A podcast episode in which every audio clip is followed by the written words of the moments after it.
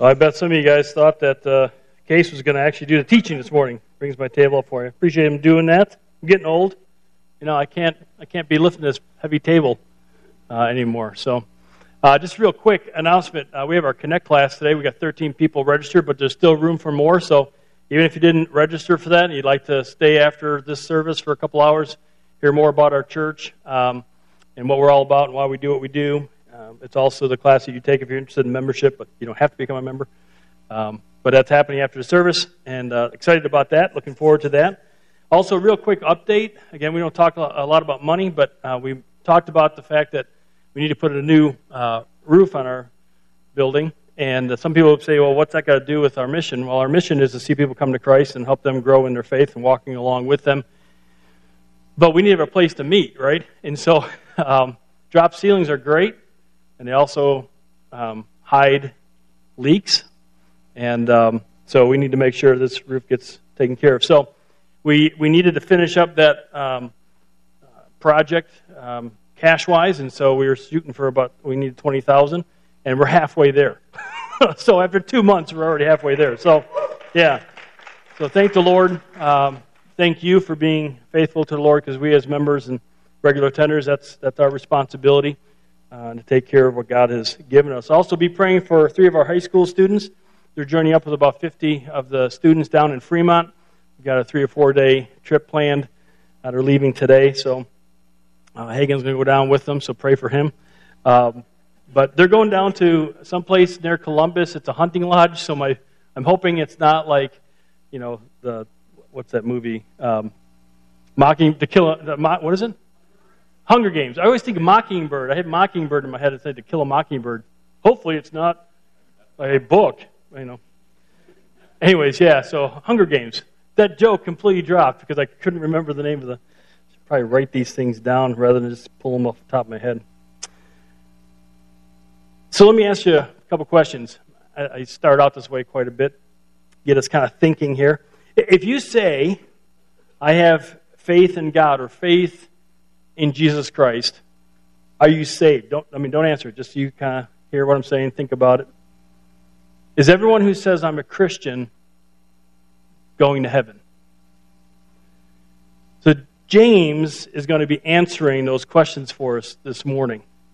So we're going to be in James chapter 2, 14 through 18. It's page 1208, so feel free to turn there if you're using the Bible in the seat uh, there around you. But what I'm going to do is I'm going to tell you what we're going to talk about, then we're going to talk about what I'm talking about, and I'm going to tell you what we just got done talking about this morning. Because this is an important, uh, this, is, this is it. Uh, if we don't get this nailed down, this issue, we don't get anything nailed down for our future. So this is it. This is the crux. This is the pivot point. Um, and, and really, James had done some conversation here in chapter 1, but chapter 2, 14 to 26, this is it. we got to nail this. And so I want to clarify a couple things before we get into the passage, uh, and then we'll get into it and work through it. First of all, we have to understand this James is writing to Christians. He's not writing to people who have not placed their faith in Christ. He's writing to people who have said or he claimed that they have placed their faith in Christ. So his purpose in this letter, and specifically in this passage, is not to say, how does somebody come to faith in Christ? He's saying, what does a life look like for a person who's placed their faith in Christ? Okay? So it's not, he's not saying this is what salvation is. He's saying, what is the impact of somebody who is truly saved? Which is the second point faith. When he's talking about faith, he's talking about saving faith. Faith that saves somebody from their sin, from the, the wrath of God, from an eternity spent in hell. So that's what he's talking about there. It's not just faith, you know, I got faith in my fellow man, or I have faith in a chair. It's faith in Christ. And his point is that we're going to be finding out is faith without works is dead. So faith, which we're going to talk about, without works, without evidence, is dead. It means nothing. And then uh, 20 through 26, he uses the word justified. And we have to understand this that in the Bible, justified has two meanings. Two meanings. That would have been four meetings. Two meetings. One could be to declare, it's kind of a legal term, to declare someone not guilty. And so at that point in our lives where we understand that we're sinners and that if, if God doesn't do something to save us, that we're going to spend eternity in hell because we can't save ourselves. At that point that we understand that, and then we take a step of faith and say, I believe that Jesus died on the cross for my sins, God will please forgive me of those sins. And then he places his Holy Spirit in us and gives us spiritual life. At that moment, God says, You are not guilty of your sins. And that means you've been justified by God. And by the way, it's often used in the past tense, which means that a person who places their faith in Christ, God says you are justified, and it's, it's a one and done deal. If you truly place your faith in Christ, then you are justified. You are justified from that point forward all the way through eternity. You don't have to keep on asking God to forgive you your sins and, and that kind of thing. But it can also mean to show someone is right. It means to vindicate or prove what someone says or what someone believes is true. So to vindicate, vindicate somebody. So we're going to be talking about, mainly, we're going to talk about that second description. So this discussion comes out of last week's passage, mainly chapter 2, verse 12, where James reminds us that God is going to judge or evaluate those who say, I'm a Christian. He's going to evaluate that based on the gospel. And what he means by that is a person who places their faith in Christ, that's the gospel. When you accept that message for yourself and you place your faith in Christ, there's going to be a change that naturally happens. It has to be because God is the one who says you're declared not guilty. The Holy Spirit is the one who's in your life. And so the Holy Spirit's responsibility is to help you become more like Christ. So there's going to be a change if you've truly placed your faith in Christ. And so he says, now obviously, God knows everything, right? So he's not actually up there going, you know, judging, because he knows. So really, this is for us to go, okay, where am I at with this? Have I truly, I say I'm a Christian. Some of you here may say you're a Christian, but are you really, have you truly placed your faith in Christ? Others of you say, no, I know I'm not a Christian, and, you know, I'm here to kind of figure, figure that out and what's that mean. And so great time for you all to be here, and great time for us who have placed our faith in Christ to be reminded of this stuff. And so it's a time for us to, to evaluate our, our, ourselves. Yep. Yeah. Woo! Evaluate ourselves it's not time to nudge our spouse. Not time to look down the aisle at our kids or look back up at our parents. Not time to be looking around in the auditorium. Still in the 9 o'clock service says there was a guy at my home church growing up, and he always had his glasses like this. And he always sat down like towards the front. And then he would do this. Oh, I got to get my phone out of here. During the entire service, doing this, looking at everybody. Hey, buddy, hey, it's up there. That's what's all, you know, it's all happening up there. But he would do that every Sunday. So, of course, as, you know, as kids, that's just, we're all sitting there, you know, making fun of the guy. Anyways, I mean, not making fun of him. Yeah, we were making fun of him. So this morning we're going to see we're going to see three things. First of all, words aren't evidence of saving faith. Secondly, Good doctrine isn't evidence of saving faith, but actions are evidence of saving faith. Not that works save us. God saves us through faith in Christ, but then there's going to be evidence that that relationship has happened, that there is something going on there of spiritual life. So we're going to we're going to take these each section. We're going to read it, break it down, read it, break it down, read it, break it down.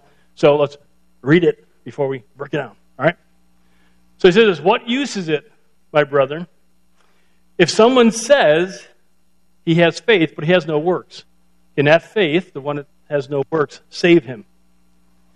If a brother or a sister is without clothing and in need of daily food, and one of you says to them, Go in peace, be warmed, be filled, and yet you do not give them what is necessary for their body, what use is that? Even so, faith, if it has no works, is dead, being by itself. So, God says, and again, from God's perspective, and He knows, so He's wanting us to evaluate. He says that words aren't evidence of saving faith. Well, why not? Well, the word use that he has there, that he talks about, means a gain, benefit, or profit. He says, What use is it? If someone says they have faith, but they, have, but they don't have any works. The answer in the Greek, the sentence structure would say, there's, it's useless. There is no benefit to it, there is no profit to it. Well, why is that? Well, because people can say anything they want to say, right? So, I'll give you an illustration. So, even if, if this is your first time with us, this would be re- really good. I'm a, I'm a professional football player. Well, you have to laugh at me. Jeez. Because I'm a professional football player. I am. I, I am a professional football player. Football, football, football, football, football, football, football player. That's me. I am. I don't care. I am. Well, how does that get proved? Where's the football? Come here. Who's who wants me to prove it? Oh, here's the football. I'll tackle him. No. I'm obviously not a football player. And one of the great ways, besides, the, I mean, I know I'm physically fit and could be, but one of the great ways to figure that out is that you turn the TV on in the fall, and you're on, you know, I'm not there. I'm not even on the sideline. I'm not a professional footballer. No matter how many times I say it, how loud I say it, my words are useless because I'm not who I'm claiming to be. And it's evident in my life despite my incredible physical prowess. Um, and again, you laugh. So, James, then, he uses an illustration. He says, for instance, if somebody comes to you and they need food and they need clothing, and you just say to them, Well, you go and be warm and filled.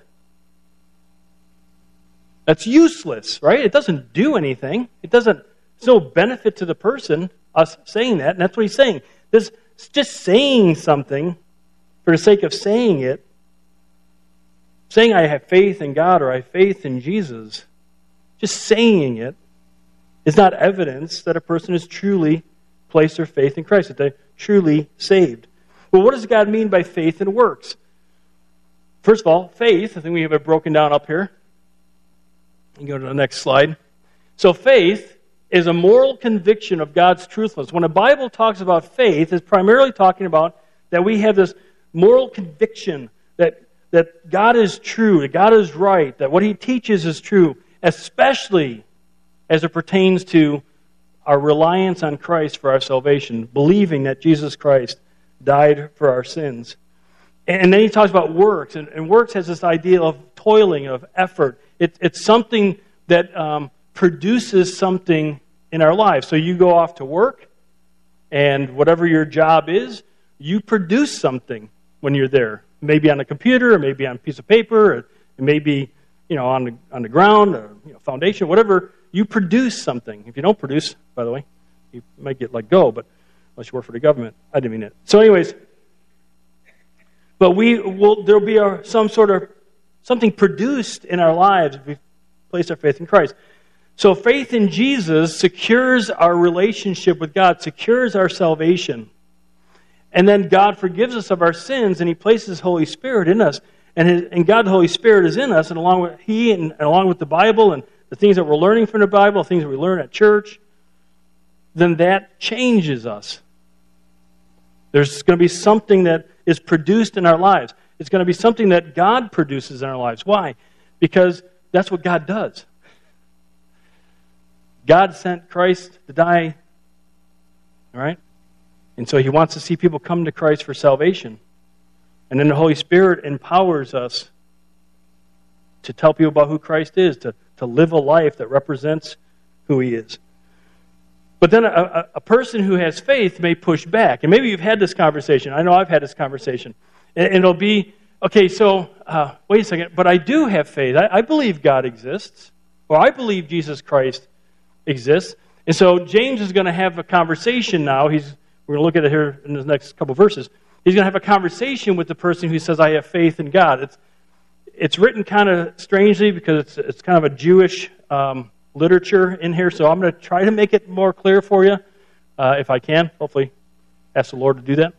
So then he goes into the next thing. Because now a person is going to say, hey, I have faith in God. I have faith in Jesus. I believe they exist. But someone, James is basically saying this is him talking, but, but someone, the faith and works person, may well say, You, Mr. Faith only person, have faith, and I have works. Show me your faith without works, and I will show you my faith by my works. And so then the person says, Well, no, what I mean is I, I believe God exists. And so he says, You, faith only person, believe God is one. You, you believe that there is one God, that there's no other God but the God of the Bible, and you believe that? Well, you do well. That's great. Awesome. The demons also believe that. And they shudder. And so he's saying, You got good doctrine? Awesome. You got, I mean, that's the best doctrine right there, right? There's only one God. That's like the epitome of doctrines. You got that nailed? Great. You're doing well. But it doesn't mean that you're showing any kind of evidence of being saved, of having saving faith.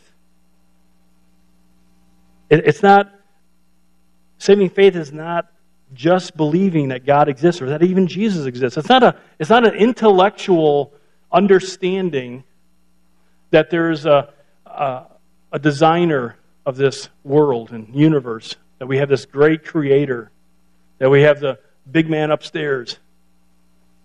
It's not even believing that a man called Jesus existed and that he was even God. It's, it's not good doctrine that saves you. That's necessary evidence of salvation. And then, so he gives us the example of the demons, which is a great example. Because here's the deal demons don't just believe, they don't have faith that God exists. They know God exists. We have to have faith because we've never like personally seen him and so in a spiritual sense, right? The demons have dealt with him personally. They know that he exists. But notice, they're not saved. So we call them demons. They follow Satan.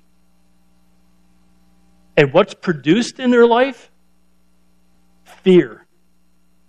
They shudder. You ever been so scared that you shake? I, have been in a situation like that. It's just, it's wow. I literally was shaking, and I was I was actually the color drained. Not that I have a whole lot of color in my skin, but the pink was gone. I was, you know, really white, you know, type of thing. No, they, they fear. That's, that's the, what's produced.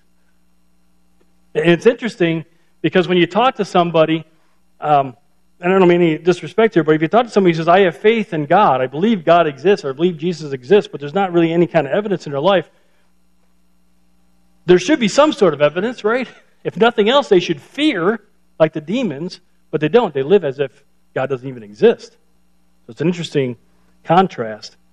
So if just saying I have faith in God or faith in Jesus or, or having good doctrine, you know, I can, I can tell you all about predestination and I can tell you about justification and sanctification and hamartiology and Christology and I got to throw out those words and show that my college and master's stuff actually hit. Those are big theological words.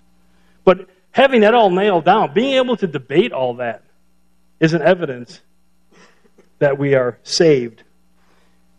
So, what does? Well, that's 20 through 26. Now, James is going to talk about this. He's going to bring this out for us. He's going to flesh it out using Abraham and a lady named Abraham or Rahab. He's going to go back into the Old Testament. These are Jewish readers. His original audience was a bunch of Jewish people who claim to have placed their faith in Christ, and so he's going to go back. And so we're going to read that starting right now. But are you willing to recognize, you foolish fellow? And foolish means um, empty or, or ignorant. And again, not to be ignorant or mean, but ignorant, the, you know, just means you don't know. All right? And so this guy just doesn't know. He thinks he knows, but he doesn't know that faith without works is useless. There it is again. Was not Abraham, our father, justified by works when he offered up Isaac, his son, on the altar? Wait, I thought you said salvation is by faith, not by works. Here we go. You see that faith was working with his works. That word working there means to cooperate with. They're joining up as a team. Okay? And so his faith was cooperating with his works. And as a result, the works as a result of the works, faith was perfected. It was completed. Not that he was perfect, but that what he said about his, his uh, faith in God and what God said about his righteousness was demonstrated. It was completed. It happened. And the scripture was fulfilled, it says, and Abraham believed God, and it was reckoned to him as righteousness. It means to be to put into Abraham's spiritual account. So God gave Abraham back in Genesis 15 God gave Abraham a bunch of promises. We won't get into the whole details of it, but he gave him a bunch of promises. And Abraham, Abraham said, God, I believe, I'm putting my full weight of trust in you that you are going to accomplish those promises in my life. And God says, based on that, I'm going to reckon to you, I'm going to credit to your life my righteousness. Because Abraham had no righteousness of his own, just like we don't. We can't save ourselves. And so God says, based on your faith, I'm going to give you righteousness. All right? And he was called a friend of God. You see that a man is justified by works and not by faith alone. Just saying you have faith, that's not one is justified. In the same way, was not Rahab the harlot, which means a prostitute, also justified by works when she received the messengers and sent them out by another way? For just as the body without the spirit is dead, so also faith without works is dead. So remember, in the intro, we talked about the fact that justified has two meanings. So, justified could mean declared not guilty for our sins, which happens at the point of salvation. Or it could mean to show someone is right or true, that a person who says, I have faith in Christ, is justified or shown to be true by what his life looks like, what, is, what he's doing, or what she is, how she is responding. Now, Paul usually uses the word justification in the sense of salvation. We see that a lot. But at least a couple times, he's used it in a sense of vindication, of showing what is true of someone's life. He does it uh, about God and he does it about Jesus Christ. He does it other times too, but I'm just picking out two that deal with God and with Jesus. And so in Romans chapter 3, he says, he, he has this argument going on. We're not going to worry about the argument. I just want to focus in on the word justified here. He says, May it never be. Rather, let God be found true.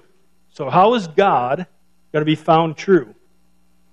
Though every man be found a liar, as is written, that you may be justified, the same words that we're looking at in James, which means shown true through actions.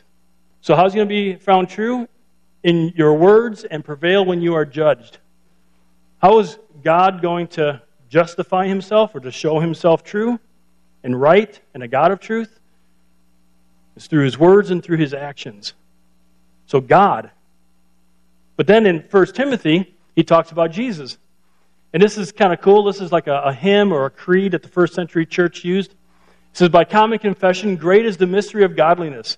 He, speaking of Jesus, who was revealed in the flesh, was vindicated, which is that same word for justification. He was justified in the spirit. In other words, he was shown to be God through his actions. How do we know that God, Jesus is God? How can we place our faith in, in him as God? Because he's shown it. Imagine if he didn't. Imagine if he came and said, Yeah, I'm God, and then treated everybody else the same way we all treat people. It was, you know, what? Doesn't make any sense. No, he, he justified, he was vindicated in how he lived his life. He's seen by angels, proclaimed among nations, believed on in the world. And so, speaking of God and Jesus, he uses this term, this idea that they are vindicated. They're showing themselves to be true. What they've said is being found to be true. And so, James first starts talking about Abraham, the father of Israel, and how this happened in his life. And so uh, Genesis 15, 6, I think we have it. Yeah. So this is what it says back in Genesis 15, 6. Then he, Abraham, believed in the Lord and, and uh, he reckoned it to him as righteousness. So James quotes this passage. Again, he, he believed God. He placed his faith in God and that God was going to do what God said he was going to do. And that's what allowed God to say, You are righteous. You have my righteousness. You have been saved, if you want to use the New Testament term. You're not guilty. Throughout Abraham's life, that decision to trust in God was shown over and over and over again. Not perfectly. None of us are perfect. Abraham wasn't perfect. He fell. If you read the story about Abraham, he did some, you know, dumb things, just like we do some dumb things. But his life was consistently moving towards God and doing life God's way. It just so happens James decides to pull out one of those events to show that, yes, his, he was justified, he was vindicated in his faith. And that is when God said, Hey, uh, Abraham, I want you to sacrifice Isaac. Now, again, I don't know if anybody has ever had God um, tell you, hey, sacrifice somebody in your family. If, you, if that happens, please come talk to me first, okay? Just, but man, if God said to me, Harold, sacrifice Hagen, whoa, that's just. In an Abraham situation, Abraham, Isaac was the child of promise. It was that's his descendant. That's the one God said all these promises were going to happen. And so Abraham's like, I got to sacrifice Isaac, the one who, okay, I'm going to trust you. Why? Because he's already made a decision in his past that said, I'm going to trust you. I'm placing my faith in you. And he demonstrated that by doing what God called him to do, which was you know, kind of a crazy thing. Thank the Lord that we don't have to operate that way today. And so his life was one that was changed. Abraham, prior to coming to Christ, or coming to, to God, having actually, prior to God coming to Abraham, because that's how it actually happened, Abraham didn't worship God. Abraham worshiped the God of his fathers. He, he worshiped idols. He worshiped whoever and whatever they were worshiping at the time. And, and then God showed up and said, Hey, Abraham, I am the God, and, and I got something for you. Do you trust me? Yes, I trust you. Okay, I'm going to give you my righteousness. And, and so his life changed. Well, then James decides to blow everyone's mind, and he brings up Rahab, of all people. Now, Rahab is Gentile. She's a non Jew. She's like probably all of us, unless you have some Jewish blood in you. But we're all Gentiles. We're non Jews. She was a non Jew, but not only she was a non Jew, she was a prostitute. All right? And just real quick, the story goes Israel's going to go into the land, the promised land, after being in slavery in Egypt. God says, I've given you this land. They're going to go into the land. They're going to go in at Jericho. And so they go in, and they, the Jewish spies are thinking, well, we're going to go in and we're going to talk to a prostitute because those people in the city won't ever think that a Jewish person would go talk to a prostitute. It's, you know, right? Kind of smart thinking on their part, which is interesting because the Gentiles knew how a faithful Jewish person who trusted in God would live their life. They knew better than maybe some Jewish people how they were supposed to live. But anyway, that's, that's besides the point. Anyway, so they go in and they meet Rahab, this prostitute, and they, they hide out. She hides them out. And here's what she says I know that the Lord, now that's Israel's personal name for God. God said, I will be your Lord. She uses Israel's personal name for God. It says something. I know that the Lord has given you the land, the promise that he gave Abraham and to Isaac and to Jacob and um, Moses, I know that God has given you the land, and that the terror of you has fallen on us, and that all the inhabitants of the land have melted away before you. When we heard it, our hearts melted, and no courage remained in any man any longer because of you. For the Lord your God is, He is God in heaven above and on earth beneath. So, Rahab evidently declared her faith in God. How do we know that? Because, I mean, you can read those words and you're like, okay, but she's got good doctrine. But how do we know? How does James know? Besides the fact that the Holy Spirit gave him that understanding when he wrote it, it was seen in the fact that she hid the Jewish spies. That they, they were hidden, and when they came to look for she sent them out through her window, her window, and they, they were able to get away. She, she helped God's people. She demonstrated that she wasn't going to help her Jericho, she was going to help Israel because she had placed her faith in God. We also know, based on genealogy, that she's in the line of Christ. If you look at Matthew chapter 1, Solomon was the father of Boaz by Rahab. So Rahab marries a Jewish guy. She, she like just puts herself into the Jewish nation. Boaz was the father of Obed by Ruth. We did a series in Ruth last year or last fall. And Obed, the father of Jesse. Jesse's the father of King David. And King David is the great, great, great, great, great, great, great grandfather of Jesus Christ. And James is letting us know that she had made a statement of faith and her life demonstrated that. If you remember back in the first, uh, first week, I asked this question How do we know if someone's physically alive?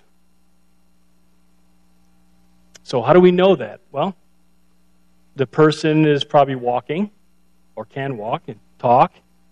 A person who's physically alive does physical things, and that makes complete logical sense, right?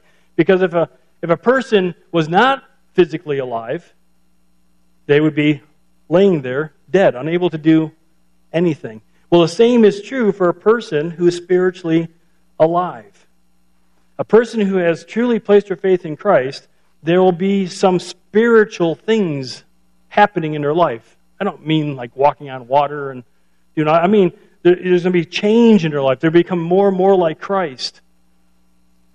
Just saying you have faith, that saying that you're saved, isn't evidence that you are truly saved having good doctrine, believing that God exists or that Jesus exists, God's saying, isn't evidence that you're truly saved. From God's perspective, and again, God knows all, and so from our evaluation, our point of evaluation, the one who is truly saved is the one who's going to be showing it. Works don't save us but works show that we are saved. This change that whatever it is that God is going to produce in our lives, and it's going to, it's going to line up with what Scripture is, whatever He produces in our lives is going to show in how we think, and what we say, how we act. Our lives will be different. So here's the good news no matter where you're at on this, if you're sitting here this morning and you're like, or you're listening on a podcast and you're like, man, I don't, man, now you've been talking about this, maybe, maybe I'm not saved. Or you're here this morning saying, yeah, I'm definitely not saved. That's why I'm here. I'm trying to figure this whole thing out. Here's the good news. As long as there's breath in your lungs, you can correct that. You can change that. You can know for sure that you have placed your faith in Christ and that God has forgiven you of your sins, that you have received His righteousness, as the Holy Spirit is in your life, and you have spiritual life. That can happen right here, right now, this morning. Which brings us to our takeaways. And as the, the band comes up, just want to throw this out to you guys. First one is this. First takeaway. So, evaluating. God, help me understand where I'm at with this. Is your faith just words or good doctrine? That what you point to? Or is it a saving faith that is changing your life? Do you see changes? Changes in the way you think, changes in the way you act, changes in the way you respond. I'm not saying you're perfect. None of us are. But there's I was talking to somebody this week and they're talking about baby steps. They're making baby steps. Yes. Baby steps are fine. Because when we're spiritual babies, that's what we're going to have. New believers, they're, they're taking little steps. And then as they mature and grow and and then pretty soon they take bigger steps, and maybe they even start running. That's what happens to us physically. It's kind of what happens to us spiritually as well. And, secondly, going with that, if you're here this morning, you're not sure, or you definitely know for sure, that if you were to die today, that's we want that to happen. If you were to die today, that you, you would not spend eternity with God in heaven, that God is not really part of your life. You may even been saying that you're a Christian, but you realize today, oh man, I am from God's perspective, I'm not. It's His definition. He's God. He came up with the idea of salvation. He knows what salvation is. We have to we have to accept His definition. And so this morning, if you don't know for sure, if you've placed your faith in Christ that you're going to spend eternity in heaven, then let's make this morning 61321 the day. What I'll do is everybody just go ahead and close your eyes and and I'm just going to pray a prayer that that you can pray. And again, prayer is just talking to God. It's nothing weird or strange. You don't to stand on your head. It's just just your heart to God's heart. If you're even if you've been claiming to be a Christian for a long time or claiming that you've known God, that you believe God exists, if you've been claiming that, great, wonderful. Now put your faith in Him. Put your full weight of trust. Believe. Make it a saving faith. Just have this conversation with God. Just say, God, I know that I'm a sinner and I'm separated from you. And if you don't do anything, I will be separated from you for eternity. But God, I, I know that you exist. I believe that you exist. But more than that, I place my faith and trust in Jesus Christ that when He died on the cross, He died on the cross for my sins. Please forgive me of my sins. Thank you for your forgiveness. Thank you for your Holy Spirit who lives in me now. Thank you for your righteousness. Help me to do life your way. Empower me to do that. In Christ's name. Amen. Just keep your eyes closed.